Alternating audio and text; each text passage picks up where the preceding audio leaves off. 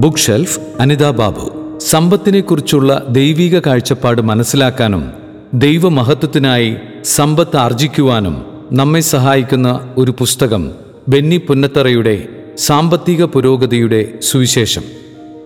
ധനവാൻ സ്വർഗരാജ്യത്തിൽ പ്രവേശിക്കുന്നതിനേക്കാൾ എളുപ്പം ഒട്ടകം സൂചിക്കുഴയിലൂടെ കടക്കുന്നതാണ് എന്ന ബൈബിൾ വാക്യം.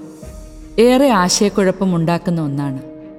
ധനവാന്മാരുടെ പട്ടികയിൽ എങ്ങാനും പെട്ടുപോയാൽ സ്വർഗപ്രാപ്തി സാധ്യമാകാതെ വരുമോ എന്ന ചിന്ത കുട്ടിക്കാലത്ത് എന്നെയും വിഷമിപ്പിച്ചിട്ടുണ്ട്.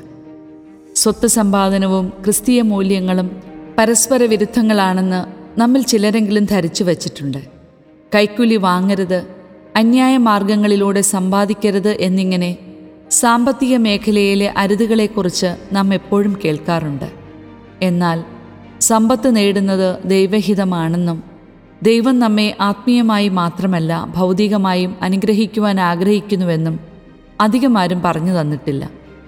സാമ്പത്തിക മേഖലയുമായി ബന്ധപ്പെട്ട് നമ്മുടെ എല്ലാം ഉള്ളിലുള്ള തെറ്റിദ്ധാരണകളെ നീക്കി കൂടുതൽ വ്യക്തത നേടുവാനും ക്രിസ്തീയ മൂല്യങ്ങളിൽ നിന്ന് വ്യതിചലിക്കാതെ സമ്പത്തിനും ഐശ്വര്യത്തിനും വേണ്ടി ആഗ്രഹിക്കുവാനും പ്രത്യാശയോടെ മുന്നേറുവാനും നമ്മെ ഒരുക്കുന്ന പുസ്തകമാണ് ബെന്യപുന്നത്തറയുടെ സാമ്പത്തിക പുരോഗതിയുടെ സുവിശേഷം. സാമ്പത്തിക മേഖലയെക്കുറിച്ച് ആത്മശോധനയ്ക്കായി ഈ പുസ്തകം മുന്നോട്ട് വയ്ക്കുന്ന ചിന്തകളും സാമ്പത്തിക തകർച്ചയുടെ ആത്മീയ കാരണങ്ങളും നമ്മുടെ നിരവധിയായ സംശയങ്ങൾക്കുള്ള ഉത്തരങ്ങളാണ്. ചില പ്രത്യേക സ്ഥലങ്ങളും ഭവനങ്ങളും ശാപഗ്രസ്തമാണെന്നും സ്ഥലദോഷങ്ങളുണ്ടെന്നുമൊക്കെ നമ്മുടെ നാട്ടുവിശ്വാസങ്ങളുടെ ഭാഗമാണ്. ഒരു ക്രിസ്ത്യാനി ഒരിക്കലും ഭയപ്പെടേണ്ടതില്ല എന്നും യേശുക്രിസ്തു കുരിശിൽ ചൊരിഞ്ഞ രക്തത്താലും അവിടുത്തെ ദിവ്യാത്മാവിനാലും വിശുദ്ധീകരിക്കുവാൻ കഴിയാത്ത ഒരു തരി മണ്ണ് പോലും ഈ ഭൂമുഖത്തില്ല എന്നും വളരെ ആധികാരികമായി പറയുന്ന ഈ പുസ്തകം നമുക്ക് നൽകുന്ന വ്യക്തത ചെറുതല്ല.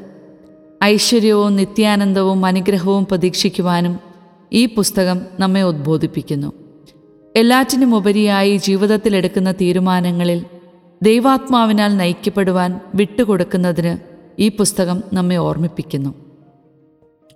സമ്പത്തിനെക്കുറിച്ചുള്ള ദൈവിക കാഴ്ചപ്പാട് മനസ്സിലാക്കുവാനും ദൈവമഹത്വത്തിനായി സമ്പത്ത് ആർജിക്കുവാനും ചെലവഴിക്കുവാനും അതൊരിക്കലും നമ്മെ ദൈവത്തിൽ നിന്ന് അകറ്റാതിരിക്കുവാനും നാം നേടുന്ന സമ്പത്തിന്റെ നാഥൻ ദൈവം മാത്രമായിരിക്കുവാനും ഈ പുസ്തകം നമുക്ക് വഴിതെളിക്കട്ടെ.